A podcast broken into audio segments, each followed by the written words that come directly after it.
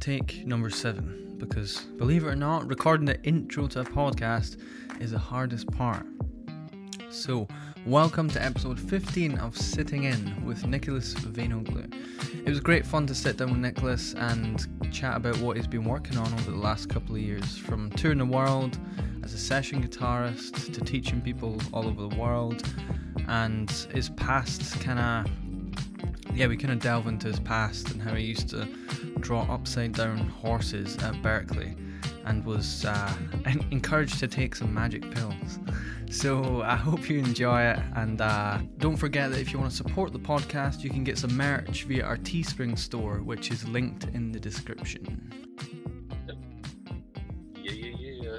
Cool, man. Good to meet you, Nick. It feels like uh, feels like we've done this before, but we've not. Yeah, it does not feel like the first time. Yeah, the power of uh, the power of social media, I guess. You, we put our hearts on our sleeve, and that's it. I feel like I've been you're one of the people that I've been following from like the very beginning too. yeah.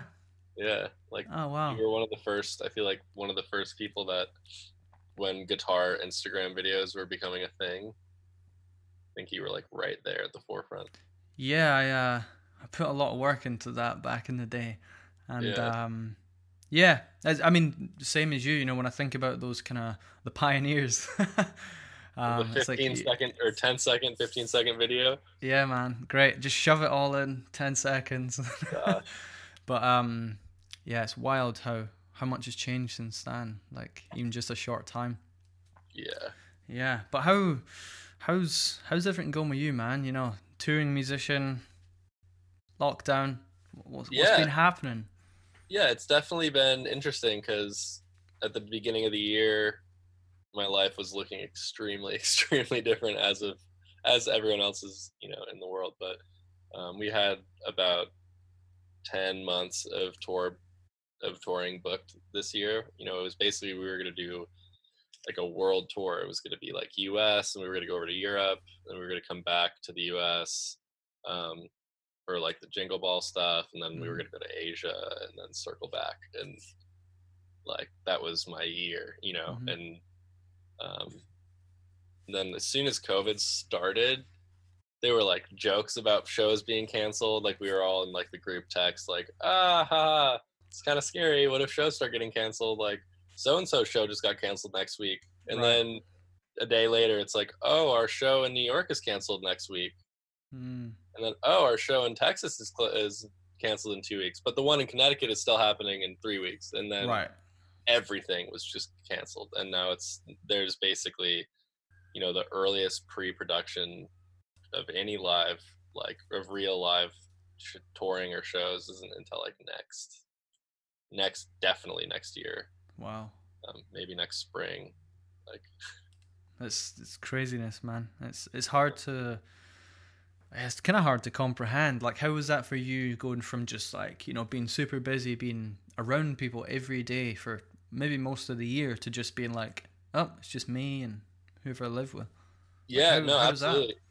It, that that was like a nightmare at first, like because you know, like if if we're living on a tour bus, you're always surrounded by people on tour. Like, I mean, a few nights a week we get a hotel room, so you get like we get our own space, but other otherwise, you know, you're always around people. You get to the venue, you're around people at the venue. You're gonna you're on the bus, you're with all the crew and all the band and the artists. Like, um, so it's always stimulating and it's always like go go go Mm, and then you know even when i am home like i i go to shows like five or six nights a week just because i love like listening to music and i go to like rehearsals and i go to sessions like it's always seeing people and always having human human interaction um even just down to like ordering a coffee from a Yeah. coffee shop and like having an interaction with the barista or something you know like all of that human interaction was just like vaporized yeah. overnight.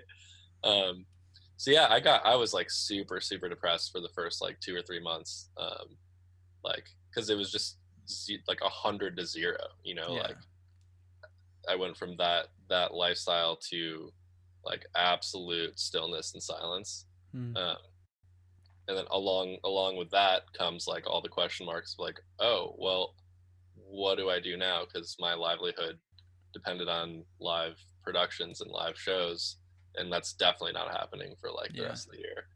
Um, but in in in that, I kind of, I mean, everyone's been forced to be like a little more creative in how we're, you know, um, supporting ourselves financially, and I think it's given everyone a really awesome chance to like look inwards at their creative process and kind of reprioritize like what really has meaning Mhm, um, mhm. so almost like in a like a blessing in disguise for me at least figuring out a bunch of other things that i've really been wanting to do but maybe was just so distracted by touring because when you're on Right. tour it's not really real life you know it's it's kind of just like fairyland like nothing really matters like you don't have that much time to process emotions and you don't have that much space Mm. so it's kind of like every day just leads into the next and you're just going for it um but yeah i've gotten super into production um and and writing and i'm practicing again which i realize i haven't really been like actually shedding since like i moved to la honestly um How long you been in LA? Uh this is uh, five years now Oh wow, Uh, been there for a while. yeah. Cool. yeah um and yeah it's just been like a really eye-opening experience like i know like i do want to tour again at some point like just to because it's such a big part of me but i don't i know now that i don't want to be touring like forever by any means you know? um, Is that the stability kind of thing, or you know why why don't you want to tour for the rest of your life? yeah i mean i guess i would i would be more open to touring with like the right projects or something you know but like i love doing pop gigs like they're so fun um but keyword fun you know it's like it's great money it's great hangs it's super fun but it's not really doing anything for my like artistic development or Right. stimulation or you know it's kind of you play the same exact set to a track every night you know? Mhm. and i kind of had the thought i was like wow if i just like drop dead one day like what did i really do the last five years? Like you know what i mean? Yeah, no, no, no I, I, know It's like- exactly what you mean. i played to a bunch of screaming teenagers like that i don't know Yeah, you I mean, it, yeah, that's some people's like total dream. Yeah, like some some people, that's what they want to do, and I think um, you're obviously in a position that you've been there, and you're like, yeah, you know, I love that. It's so much fun, but there's a certain bit of maturity that comes in when you're like, you know what? It's like, what am I getting out of this as a creative? You know, it's like playing the same thing every night, and I imagine it gets kind of boring and you have to start putting on a face and you can enjoy it when you're there but yeah. Um, i know from my experience of playing like the same set several times it's it, kind of, it does get i mean for me it gets boring and i know that you're heavily involved in sort of improvisational music and sort of playing some jazz and when you've done so much of that and you know that that kind of gets you going creatively it's like it's quite hard to just be like yep i'll play the same thing every night. Yeah, and especially with pop, it's like, you know, you can get fired for playing like one extra chord or extra Wow. fill that wasn't going to be there. You know, like even on other gigs, it's like more chill if you throw in a little reharm or put in a lick or a, Mm, you know what I mean, something. It's like, oh, sick, that was that was cool. It's still the same songs, but you can kind of play them differently every night. But yeah on on like most pop gigs, it's kind of like play your part Yeah. because if you don't, then I don't know. Bye Mm. Yeah, I think a lot of people need to be made aware of that as well, though, because you know I think a lot of young guys are like, you know, I want to tour with, I don't know, Taylor Swift, and it's like Yeah. cool, like that would probably be a fun gig, but realizing that it's going to be a grind as well, like kind of putting your creativity to the side is going to be, I think, hard for a lot of people, and yeah that and making it the biggest thing that i had to overcome when i like first started touring with with pop artists was like because i had just got out of berklee and i was like all jazzed up like literally jazzed you know what i mean um and just realizing like wow these gigs are not about me in any regard i'm not like it's not about me at all it's like all about this little guitar part on Mm. these two strings playing these thirds for an Yeah. hour. You know what I mean? It's like and it doesn't matter like my artistic input doesn't really matter. It's like we Mm. gotta play the tracks, we gotta play the songs to make the artist sound good. yeah. Uh, Yeah, playing for the song and it's something that you learn mostly from experience, I guess. People telling you, Yeah. "No, man, like just just play what's written or play what the song needs." And Yeah. um, there's a lot more I want to kind of ask you about touring, but I'm curious what the what directions are you thinking about taking in the future? Because I know that you teach a lot and you kind of write music as well. Like, yeah. where do you see yourself being in five Yeah, I mean- years or a year even?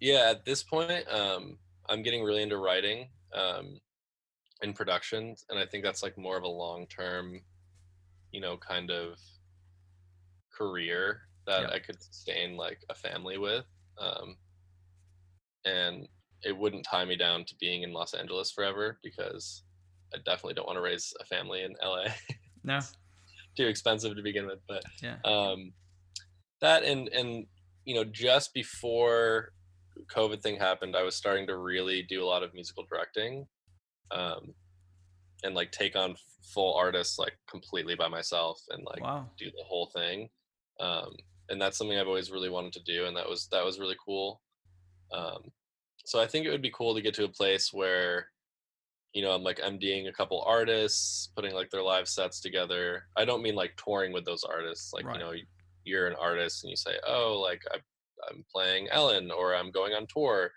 and then i put your band together rehearse them make the arrangements get the show files and, and set get the set sounding good cool. and then you guys go out and, and tour or Mhm.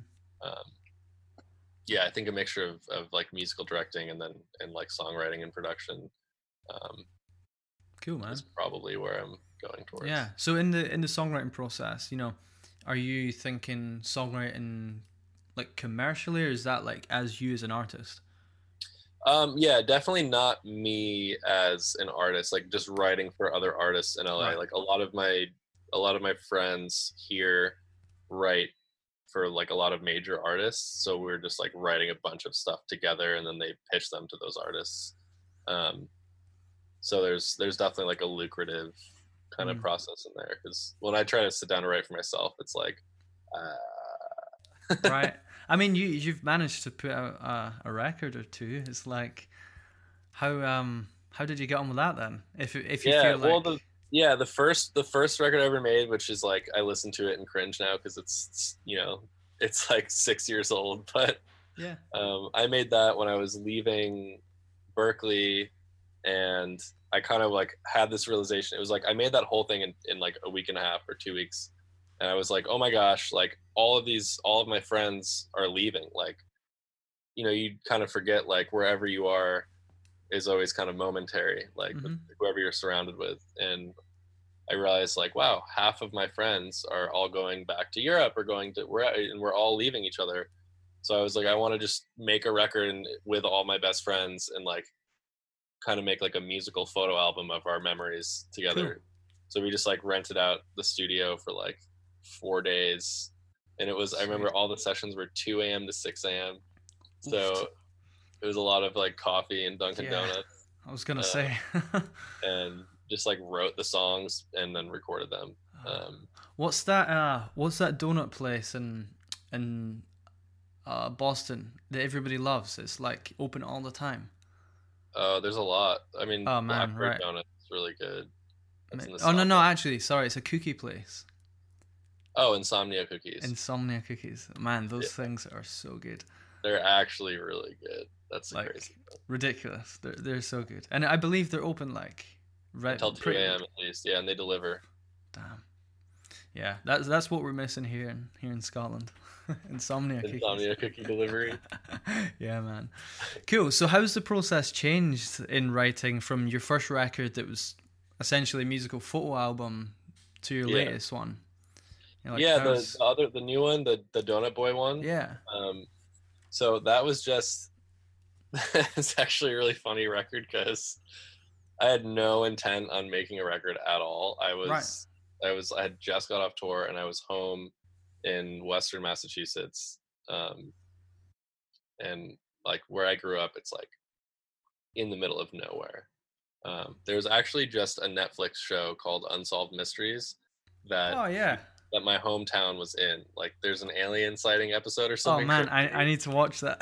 And, literally, it's in Great Barrington, which is my hometown, right. and one of the main character, like one of the main guys in it, is my neighbor. And that Wow. dude, that dude's definitely like Looney Tunes. But anyways, like, Wait, wait. So you're telling me that you've never saw any aliens? no, and it's funny because we grew up. I grew up like next to a cornfield, and as a kid, I was terrified I was gonna get abducted by aliens. Like, really? Wow. I remember waking up having to pee at like two in the morning and not and not going down the hallway because I thought if I went down the hallway I'd get abducted or something. It's funny. I, I had a similar thing with um, you know, when you're really young and maybe you end up on like YouTube seeing like ghost videos. It's Yep. like things that go bang at night, and um, yeah, yeah, I had the same thing, man. I think everybody goes through that level of kind of growing up when you have to be exposed to fear, I guess, and be like, Yeah, how, how do I deal with this? yeah. Um, Yeah. Anyway, so I was home. Um, just to put it in perspective, it's like an extremely rural, quiet, like town. Mhm. Um, and I just got off tour, so it was like, you know, 100 miles an hour to zero, kind of like beginning of quarantine, but way better. Um, and I just, I was jet lagged.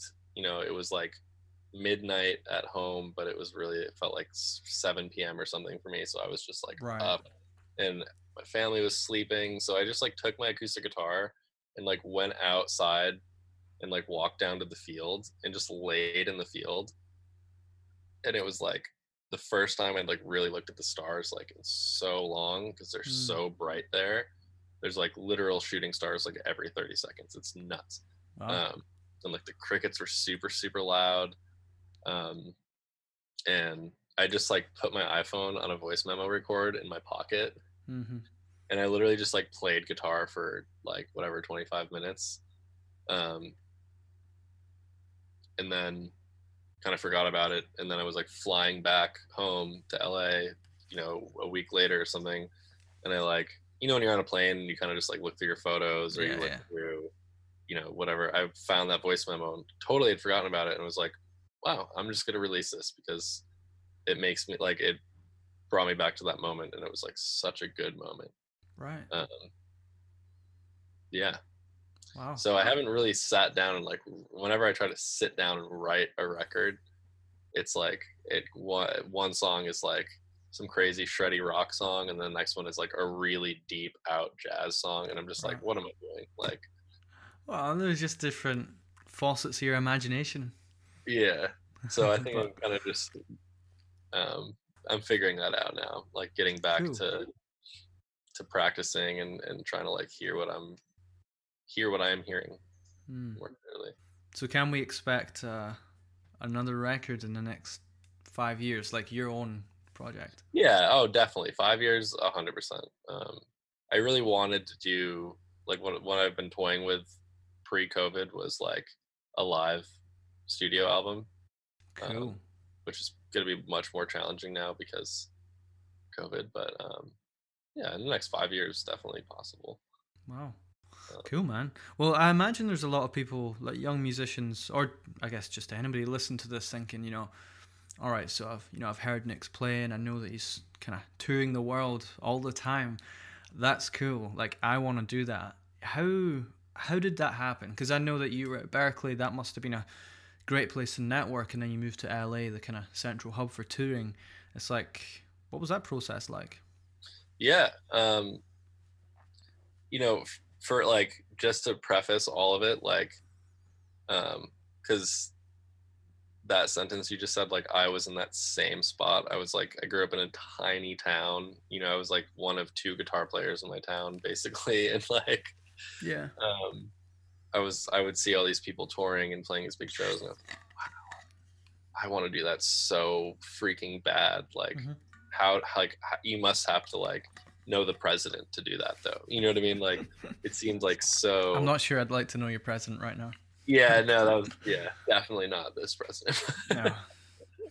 um like yeah so you know the, since literally i was like started playing guitar i was 10 since i was like 14 and i knew what touring was like that's all i wanted to do Wow. the only thing i wanted to do um and I had had this band in high school, and we we were together in high school for like four years, all four years of high school. Then we ended up all going to Berklee together, continued the band there, um, and we were doing some like touring out of you know my station wagon, like sleeping on like the floor, you know what I mean, things like.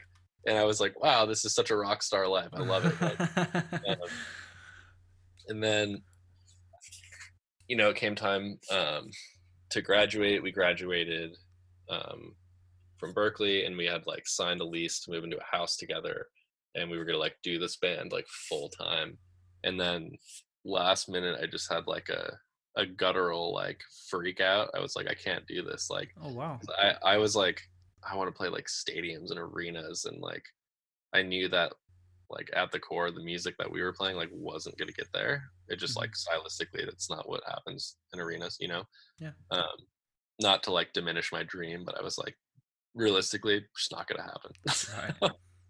um so i like quit the band and it was like very dramatic time because like i'd lost like all my best friends basically Mm. you know what i mean um and i knew like t- a few, two or three people who were moving to la and i was like well i see like all these tours going out of la and all these people who live in la like seem to be tou- touring all the time yeah I was like, so I'm just gonna go and figure out something and see what happens there. So I got in the car with my friend Jakob and we drove here with like we didn't have an apartment, we didn't we didn't know anyone. Like you know what I mean? It was like yeah wow literally we just showed up. Um we like we signed the lease to an apartment like off of um some website, you know, like two nights before we got in, like praying that it was legitimate and it ended up working. Everything was great. Um and we were here i was here like only a month and i had met this guy um hayden who was starting this website called um musician casting is basically like a, that's my gig you know like Mhm. a, a legitimate like craigslist for actual gigs. Right. Um, and he was just launching it and he's like hey i need someone to like go to an audition and then like leave a review for the website saying that it was like a legitimate audition so I was like great yeah i'll go. Totally fine. Um, so i got this audition with this guy jordan fisher and wow I that was the first gig you got. It was the first gig I- and i thought like Damn. that audition i didn't i mean i didn't know i didn't know anyone here. You know i didn't know who he was. I didn't know i didn't even know the artist's name. They didn't tell me the artist's name. They were Yeah. just like oh just learn like these two acoustic songs um and show up to the audition. So i was honestly expecting like oh like a one-off gig at like hotel cafe where they pay me $50 and like right. you know what i mean? Um and it was like i was so like relaxed about it like i had a friend visiting in town that week right. and um i like didn't learn the songs ahead of time i just like listened to them on the way to the audition. Classic. And was like yeah i'll figure these out it's fine and like rolled in like s- way too relaxed. It was just like hey guys like i'm nick. What's up? Like played the songs and like jordan was obviously there and we ended up like jamming out like so hard and just had like the best time. Wow. Um and then like a few days later like i didn't you know i didn't hear anything after that. And then a few days later i was like oh okay it's like whatever that was fun. Nothing nothing really happened. But um they just called me and they're like hey we're going on like a six month tour starting in like two weeks can you go? And i was like like pooped my pants and was like yes. Wow it seems like you uh you lucked out man.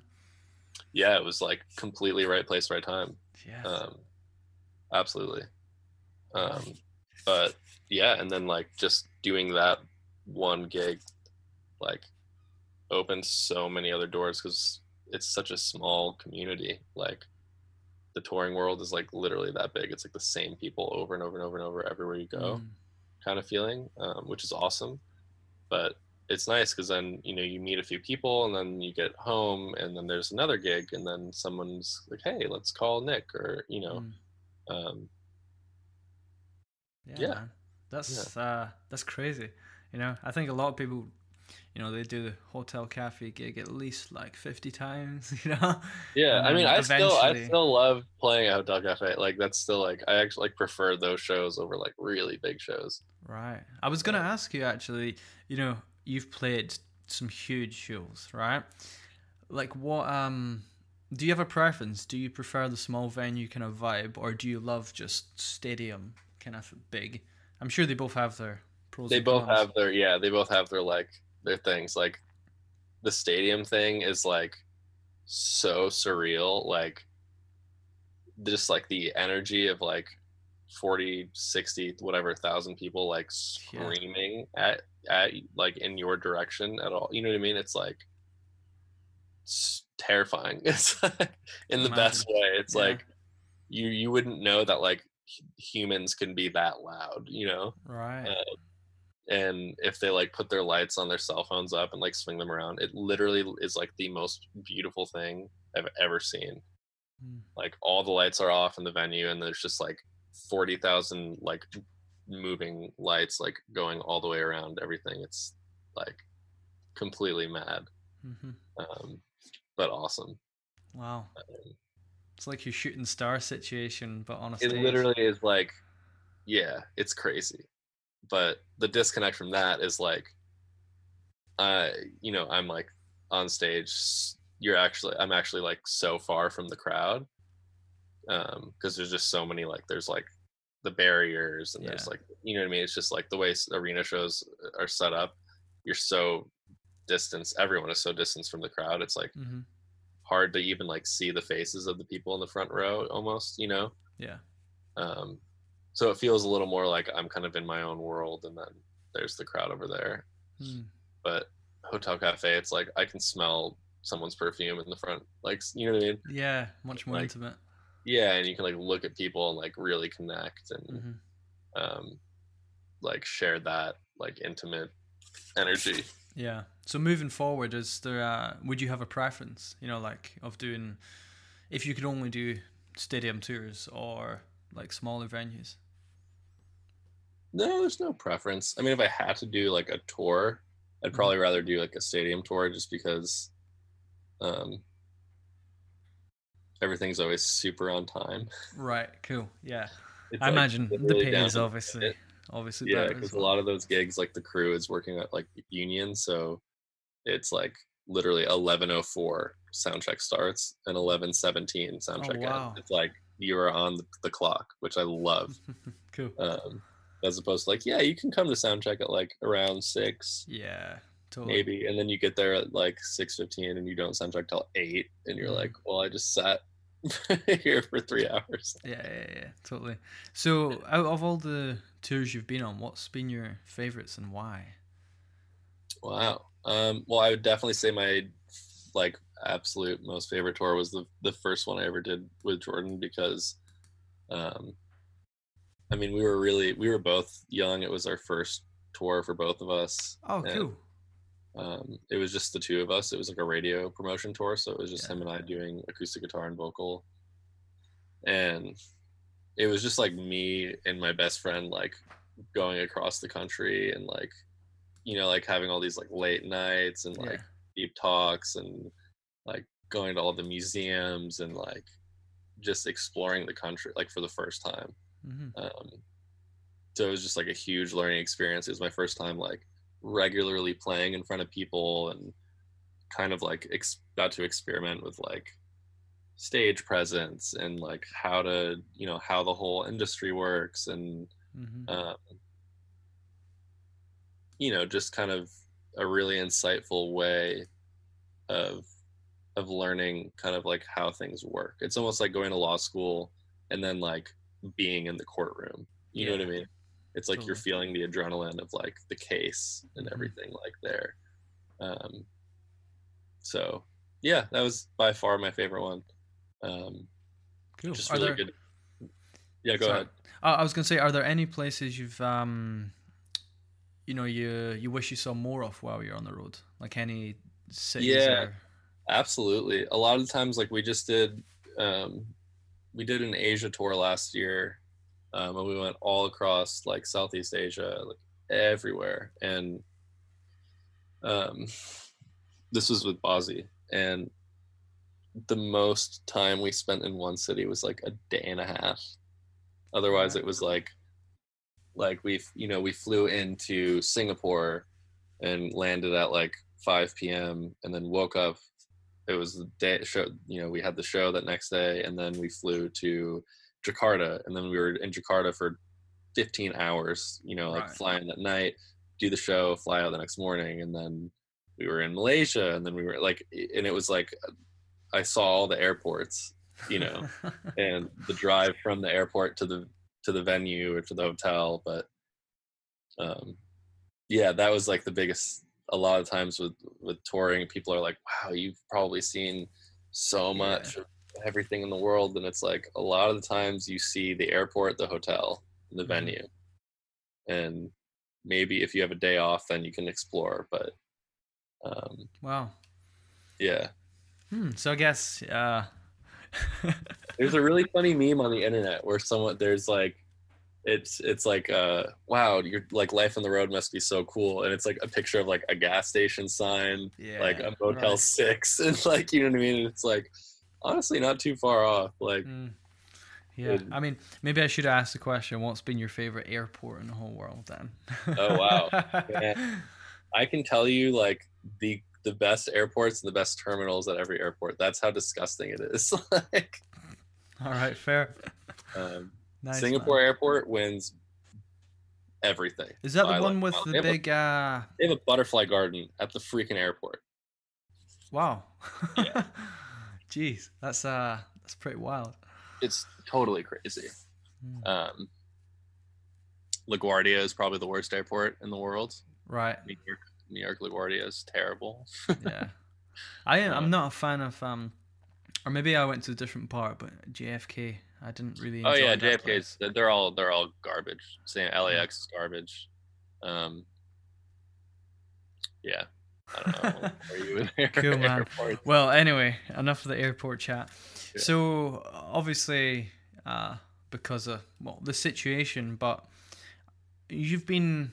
Am I right in saying that you've been quite passionate about teaching in some way since maybe you were in Berklee? No, yeah. Since like before that, I I I started teaching guitar when I was 13. Like as soon as I started learning, I started advertising at my school, like for like lunch money. I'm not even kidding. That's business. Literally, I would I would teach I would teach kids in like grade four, like below me. You know, um, I'd be like, yeah, you're like, what you know, lunch money, and I'll give you, I'll teach you guitar. You can Wow. can learn. And then um, I had a bunch of lessons on YouTube when YouTube was just a thing, like just starting to be a thing. Um, I'm like literally 12, 13 years old, like teaching like Little Wing and stuff. Oh wow. Uh, And are, are those videos still up? they're private now, but a few of those videos had like over a million views just because I was like the f- literal Yeah, first yeah. person to put up like Jimi Hendrix Little Wing lesson. Like Wow. um but yeah I, so i've literally i've always like always always always taught like somehow i've i've had like would go into facebook groups and be like i'm a guitar teacher. Here's my skype you know paypal me ten dollars for an hour. Like when i was like a kid you know? Wow. um so yeah i've i've always taught and i've always enjoyed it. Um i never want i never wanted to be like a music teacher. You know what i mean? Mhm. um something about the title like makes me feel like more i don't know how to explain it. It just it seems too strict almost. Like i'd rather just think of it like yeah i'm just like sharing some information with you from what i know. Yeah, like I don't a know. like a um of like a a yeah, or like a facilitator of like musical development. yeah. Yeah, definitely. Ah, um and yeah it's like it's it's been a huge it's been like a huge part of like my income stream since i was like 13 you know what i mean literally right. um, wow. That's crazy. like Yeah. teaching for lunch money. I remember uh I don't know. Lunch money. I'm not sure I sold anything for lunch money. In my school there was this uh scene where this is weird, but I've spoken to other people in the UK and it was a thing there. You would like um you'd buy like a big box of you know like chewing gum yeah and for whatever reason in high school everybody wants chewing gum so you sell Oh, chewing yeah. gum Was that a thing at your school as well? People people would try to do that. Yeah, it didn't work as well at my high school. Um, There was a real scene. yeah, it was like very underground because people would get in trouble, like a lot of trouble for doing right. Yeah. Uh, I'm pretty sure I probably I probably could have gotten in trouble for taking lunch money for guitar lessons, but it was so innocent. I feel like it's Yeah. So in your um your mentoring of uh, students these days, you know how um how does that look? Because I know that everybody's got their their own agenda. Some people follow a curriculum. Um, Yeah. Some people just kind of follow their instinct. You know how Yes, there's how's your like teaching a right couple now? different kinds of like student groups, I guess I could say. But my general teaching method is like always is always pretty much structured the same. Right. Like if someone comes to me from Instagram and is just like, "Hey, I don't care about theory or anything. I just want to learn this one lick from this video." I'm still going to give you the theory and the why and the Yeah, how to actually, you know what I mean? Because it's important. Um, and um, nowadays, so most students that I have are are really into, you know, the the practical like application of a technique and Yep. and want to really dig in and learn like actually learn the art of music Yep. again, which is awesome. Um, because the only thing I don't like about Instagram, and it's totally done this to me too, is I feel like it's kind of poisoned like full form things. It's like, oh wow, I need to nail this 30 to 60 seconds. Yep. I've Uh, I've had but- students literally show me an Instagram video and be like, I want to do that. I'm like, Yeah. you do it's like, realize what that means. It's Yeah. like- it's cool. Like, there's so much you can dig into in like a Mateus Asato video. It's like there's so much technique, great theory, sure. but it's like it's such a small snippet of an overall, you know, thing. Someone's sound and yeah. yeah. No, 100%. Great to hear that you kind of you go into it because I think that's important, especially with Instagram and you know people are thinking that you need to be good for 45 seconds. You know. Yeah. Like you got to be good for an hour. man, you gotta be good forever. You know? Yeah. No, we all have kind of shit times, so like can't sound great all the time, of course. Oh, yeah. No, 100%. Yeah. So Uh, what um what are some of your favorite things about being a a mentor? Yeah, I mean, so right now, um, it's actually been really cool. I'm I've been teaching with this company called um, GMI. Um, it's called Guitar Mastery Intensive, Right. Cool. um, and it's it's awesome because there's an actual like application process to join the program. So ah. um, you can be like accepted or not. So everyone who does it is like very, very, very committed to guitar and like really wants to to do it. Um, Right. And it's my first time having like, you know, ten weekly routine um, students like for a, a, block of time. So the program's like three months long. So I have wow. you know ten Three students a week for three months. Um, yeah. and we meet every week. We talk throughout the week, um, and it's just super, super awesome to have that kind of commitment on both ends. Yeah. Hey, sorry for interrupting the podcast. I'll just be one minute. If you're receiving value from this podcast, consider supporting me by getting some of the Sitting In merch. From teespring.com forward slash stores forward slash sitting dash in dash podcast. That's T E E S P R I N G dot com forward slash stores forward slash sitting dash in dash podcast. what I'm curious about is because I know there are a lot of big discussions on this amongst guitarists across all genres.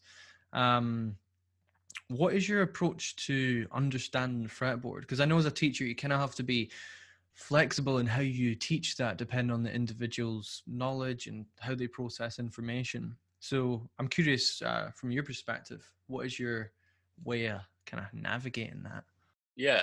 Um, so I guess the most traditional approach is through scales, right? Like let's learn the C major scale and all the positions, all the modes, and there you go. You have pretty much all of your notes on the fretboard, right? But you can teach someone all their modes, all their scales, and it's not going to teach them all of the notes on the fretboard because it becomes scales become muscle memory, and you know you have all seven notes on each octave, and it kind of just becomes a muscle, a hand movement over. Oh, there's a C, there's a D, E, F, G, A, B, C. So what I've gotten people to do is, or I guess the the fastest approach to really knowing your way around the fretboard and memorizing where the notes actually are is just by learning triads, like just all of your triads. So I'll have I'll have my students like master their C major triads on all string sets and all positions, right? And not necessarily have them memorize the name of each note in the beginning. I'll just first kind of trick them by going, just remember where your intervals are. So if you always know where your root is and your third and your fifth is, then that's that's half the battle, you know. So then I'll have them construct, okay, I know here's my C major root position on the top three strings. And I say, okay, we're gonna make that minor now. And they go, oh, well, I know where my third is, so I can just lower my third. And then, oh, my fifth, I'm gonna lower that again, make that diminished, or you know, um, basically giving them like a, a foundation of here's your major triads, and with these you can do everything, right?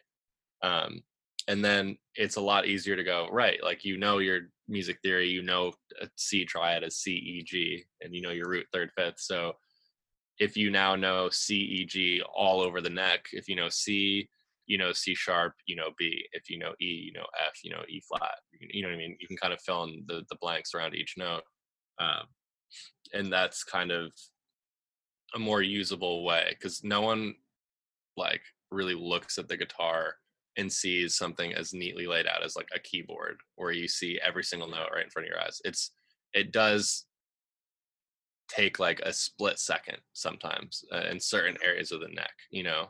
Um, and for me it's like that split second can become pretty much instantaneous looking at the fretboard if you can visualize your triads. Um, i think that's the best way cool man and does that come out of um, what you were taught at Berklee? because i know at Berklee, they're from what I believe, actually, they're uh, heavy on like the chord scale theory when it comes to approaching jazz and improvisation. Or was your uh, teaching more in like the yeah, triadic approach? I so at Berklee, I kind of, I mean, obviously we had to learn the chord scale thing. We had to learn all the modes. We had to learn you know, oh, if you have this secondary dominant, you use Mixolydian flat nine, or this one is, you know, and I hated that. I don't know why. I just did not like that approach because it made everyone sound the same and everyone was just playing scales. Hundred percent. Um, and to me, I was just kind of like, all right, well, show me something else because I don't like the way this sounds. um, and yeah, I just started getting into uh, more triad based, you know, uh, and harmony based. Like I approach guitar and soloing through harmony. Like very rarely do I use scales. Like if I'm playing over like whatever, a C major seven, like I'll play a million different like if I want to get like a major nine sound, I'll just play over it like an E minor seven. Or if I want to get uh, some out more out sounds, I'll play over like a C major seven, like an A sus or a D sus or an E sus, like just using arpeggios instead of using scales. Because the other problem I have with scales is like scales have avoid notes in them, you know, mm-hmm. and arpeggios don't. so it's like why why do I want to have to memorize all these scales and then memorize the notes not to play in those scales and then I don't know, you know. Yeah, no, definitely, man. I think there's there's lots to be taken from both of the uh, uh kind of sides of or schools yeah. of thought. No, hundred percent. Like if you don't know your scales, then you're not you're gonna have a really hard time with music and guitar. So it's absolutely essential to, to, to know your scales too. But I think the the only thing I disagree with is when I wouldn't say I disagree with, but it kind of rubs me the wrong way is when someone is like, no, it's just a cage system, nothing else. You know, like yeah, only no. one system. And it's like, I think as, you know, as a, a student of music and a teacher of music or a mentor, whatever way you frame that, it's like, it's important to kind of know it all in some way, like cage oh, yeah. or triadic or scales. Yeah. Um, but yeah, so when you were going through Berklee or even before this, uh, and up until now, are there any mentors that you've had who have just been like, just game changers? Yeah, absolutely. Um, Tim Miller like changed my oh, life yeah. on guitar forever. I had like a year and a half or two years with him. Wow, how um, regular? Oh, every week. Damn. Yeah, an hour a week is like the best hour of my life every week. Man, I'm I'm so jealous. I I studied a, a bit of his music and I just I love it. It's crazy. He's crazy, man, and his his approach is just so like it just makes so much sense and always sounds good. It's Mhm. nuts. Um, and then there was this this ear training teacher. Um, her name was Yumiko Matsuoka, and she we actually still keep in touch every now and then. She's like, she was the hardest teacher I've ever had. Like she, she would not. It's not that she was like mean or anything. It's just she knew that you could give hundred percent, and if you didn't, she like there was no leeway. It's like you didn't Right. try your hardest here, and you didn't succeed because of that. That was on you. It wasn't on anyone else. So she like really taught me like, like I learned how to learn from her, and I learned like how how to like push your limits like to beyond what you think that you, you can do it's like Right. oh uh, you hear something that a concept or, or a scale i don't know whatever it is and you're like I, I couldn't do that and it's like of course you can anyway if that guy could do it you could do it you know what i mean like um and then i studied with uh, mick goodrick for Damn. the, Wow. my last my last year and that was just like such a trip and so strange. Like the first day the first lesson he gave me these pills. I don't know if this should go if this if this should air. It's probably fine. He gave me these like special pills and he's like it's a three day weekend. Take these on friday and let me know how it goes. And i was like okay. He like took these pills out of this like weird fridge safe from under his desk. Yeah. um, and he said they would make me feel really good and i took them and nothing nothing happened at all but Oh. my friend evan who took them also went like on a little goodbye trip for a few days after he took them apparently Right. um, i guess it was like a mixture of some like um, this like african root plant or something it was very Right. very specific very mcgoodrick um, and most of our lessons we would eat dark chocolate and talk about like marriage wow. and then on the weekends we would go to the outpost in cambridge and draw like live naked like models um and improvise wow. just like free jazz. Um, and we would draw a lot. We would do a lot of upside down drawings together, together, like before we would improvise. Um, Wow, man. Super like uh holistic approach to teaching music via yeah, art, I guess. yeah, definitely. I think it's like the biggest take. Like honestly, though, when we would draw, we would do these drawing exercises that come in. He'd put a timer on for five minutes, and he'd have a- an image, and he'd say, and he'd make me draw it. And something about drawing an image upside down actually like marries your right and left brain because Right. um, there was like the first one I ever did was a picture of a horse, and I first tried to copy it face up the Mhm. way that I saw it, um, and then like a week later, I did, he did the same thing, but I drew it upside down. And the one I did upside down looked like you could have sold that. It looked amazing. Like I'm not even I'm not even like tooting my own horn. It was an awesome horse drawing Wow. um, and his point was like when i when it was oriented right side up i was i already was kind of in my brain was completing the picture because i i already knew what it looked like in my head. I was like i had the expectation of what the horse should look like. So i was painting i was drawing it like that versus when it's upside down i was just looking at each line as like a static random line that goes from point a to point b and then Mhm, connects to this line which connects to that line. And then every time we would do something like that and then we would and then i would improvise after i played like the most hip stuff ever. It was like crazy. Wow.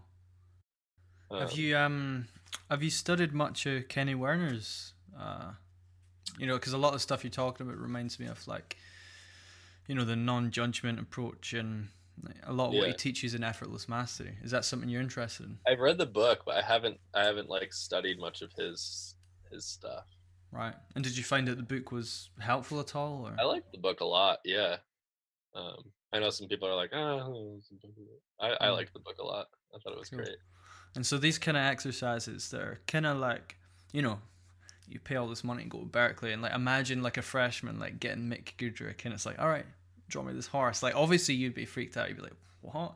Gives you some you know stuff, Yeah. and it's like, all right, I'll uh, I'll go and speak to the the, the officer about this.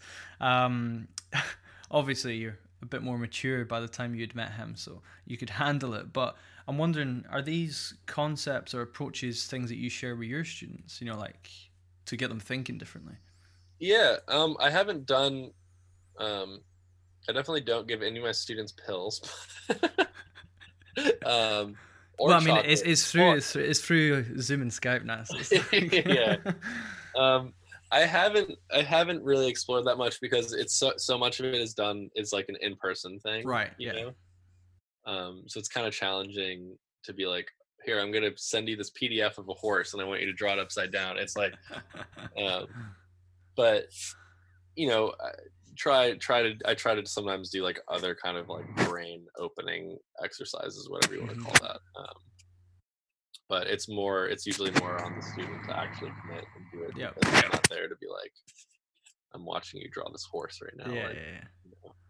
Oh wow, that sounds like such a, a wide array of kind of inspiration that you can draw on. You know, like the lessons from Tim, which uh, I imagine would be like super fun and relaxed, but like you're really like very structured. Yeah. yeah, totally. Because yeah, I've I've like checked out some of his stuff online where he teaches, and it's always like very concise and like straight to the point, but Yeah.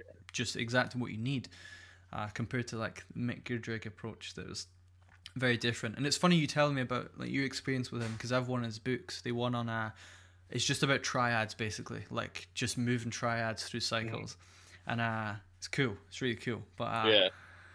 It's just different. Like I, I thought you would have said like, yeah, I studied Mick Goodrick and he taught me the importance of triads. But no, it's like Yeah. draw, drawing horses upside down to open my Yeah. prefrontal cortex. Percent. Um, oh, that's that's so cool, man. So, yeah, I don't want to like keep up to, or take too much of your time here, but I'm wondering, kind of veering back to the current situation of kind of being locked down, having an online life.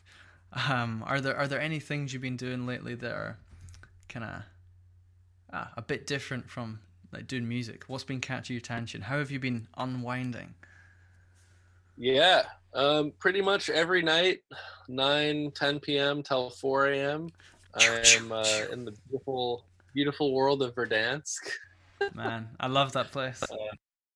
Yeah, I yeah, like it's crazy how many how many people are playing like online games, like um, especially I feel like Call of Duty, like Warzone specifically. So many people are playing it. I think it's because it's free. You know, if we were kids, it'd be Fortnite.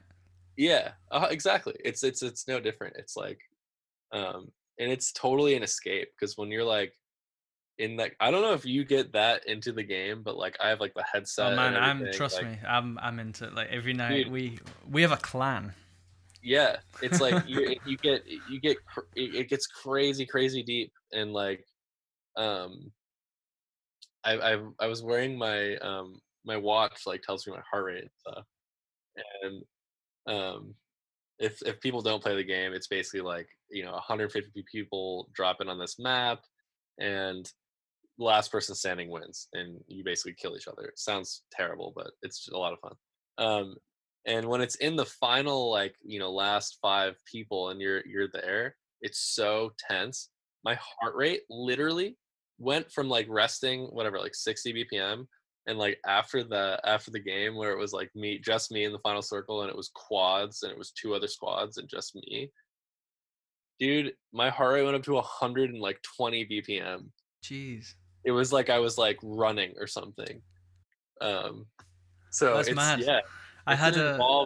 an emotionally involved game It really is. I was. I mean, I must confess, I'm in the same boat as you, Nick. It's like. are it's you been- good or are you trash I think I'm all right. Like uh, we need to play together. I'll, I'll show you what I got. But um, yeah, we were. It was like near like final circle as well. You know, um, I was gonna describe the exact coordinate on the map, but I'm not gonna because it's just whatever. But uh, we still had uh, there was three of us left in a quad. Uh, one guy down, just me and the other guy left. My my other like teammate, and uh, it was the same. I was man, I was quick scoping people left, right, and center. It was so intense, and uh, unfortunately, we ended up coming third. But after that, it's like I was gonna go to bed. You know, Kaylee was like, "Are you finished yet? Like, I'm, Yeah, I'm yeah. up early." Um, man, I, I couldn't sleep. Like I just couldn't sleep because I was just Yeah. so pumped from playing, and I had the worst night's sleep I've had in years. But it's like that game, like it really kind of sucks you in, doesn't it? Oh yeah, a hundred percent. It's it's. I don't know. I think it's ama- It's it's great though because Oh yeah, it to me it it is some, and this might sound like super lame, but it's some added social hundred percent. Like my life because Yeah, you know going back to what we were first talking about, it's like our social lives are basically done for Yeah. you know the time being. Like, and it's cool to be able to kind of like hang out with all my friends like you know we can't hang out in person like at each other's houses and it's like or me and you we could play together it's like hanging out you know what i mean yeah. like well, I mean, I'm I'm definitely looking forward to that. I'll need to uh, Yeah. send you my uh, my thing. are you on um, playstation what are you, what console are you I play on Xbox, but you can still play, obviously, Yeah, yeah, yeah. unless you're, uh, unless you don't do cross-platform playing. no i do cross Great, you seem like you're uh, you're legit. I'm I'm up for playing with you. cool, man. gotta- Well, my internet's like fixed because oh last night yeah, it was so terrible cool, and it was like a clear we were clearly about to win and it just my internet just slid. man. That would uh, that would be enough to keep me up at night. Never mind the you know But yeah, man, cool. So I guess for the the people listening, I'm not gonna ask what your preferred loadout is, so you can share that with them. But where can they uh where can they find you online, and what can we expect to see from you online, uh, other than the quick scope montages on your YouTube page? Yeah. um yeah i mean most of my stuff these days is just on instagram at nicholas Veinoglou good luck spelling my last name um I, I I've I've come in because I kind of see it like vein or glue. Yeah So it's like I would have thought your name was Vinoglu, but Yeah. How that's actually closer to the proper greek like pronunciation? All right. yeah. Interesting. um so yeah Cool. Uh, so get you on Instagram. Great. Yeah, honestly, just give me an Instagram. I'm not. I'm not doing the TikTok thing because now apparently Trump is gonna ban TikTok. So that's that's the off the that's off the table. Yeah. And, And if, if people yeah, if people want to sign up to um. Oh, sorry man, I lost you there. oh, you're good. You good? Uh, yeah, so if people want to sign up to your uh become part of your kind of student clientele thing, uh, where can they find that information? Yeah. Oh yeah. Um, totally forgot. Um, I have a sweet Patreon page. Um, if anyone is is into that, um, it's not just focused around guitar lessons because I know that there are a million bajillion guitar lessons online. Hmm. Um, but it's more kind of I have like a audition crash crash course on there, so it's like everything to expect for and how to prepare an, an audition. There's like a, a mock up audition. Um, Oh wow. there's like a whole music industry tips thing like how to network how to promote yourself how to basically like if you're like you know wherever if you are in a small town like i was and you want to move to a big city like la like how you do that and how you make it quote unquote um yeah Wow. Fantastic. Great. I'll, I'll link all that stuff below. So if you're listening and you're interested, just check out the description. Cool, man. All right. Do you have any final words of wisdom for the people listening before I uh, wrap it up? um wash your hands if you're in the us vote Yep. and um yeah you know pet the cat drink some tea Take the pills. Take the Draw some horses. and it'll all be over soon All right, that wraps up episode 15 of Sitting In. I hope you enjoyed that, and as always, uh, the guests' information will be in the uh, podcast description, as well as uh, a link to where you can get some merch if you want to support us. All right, until next time, see ya.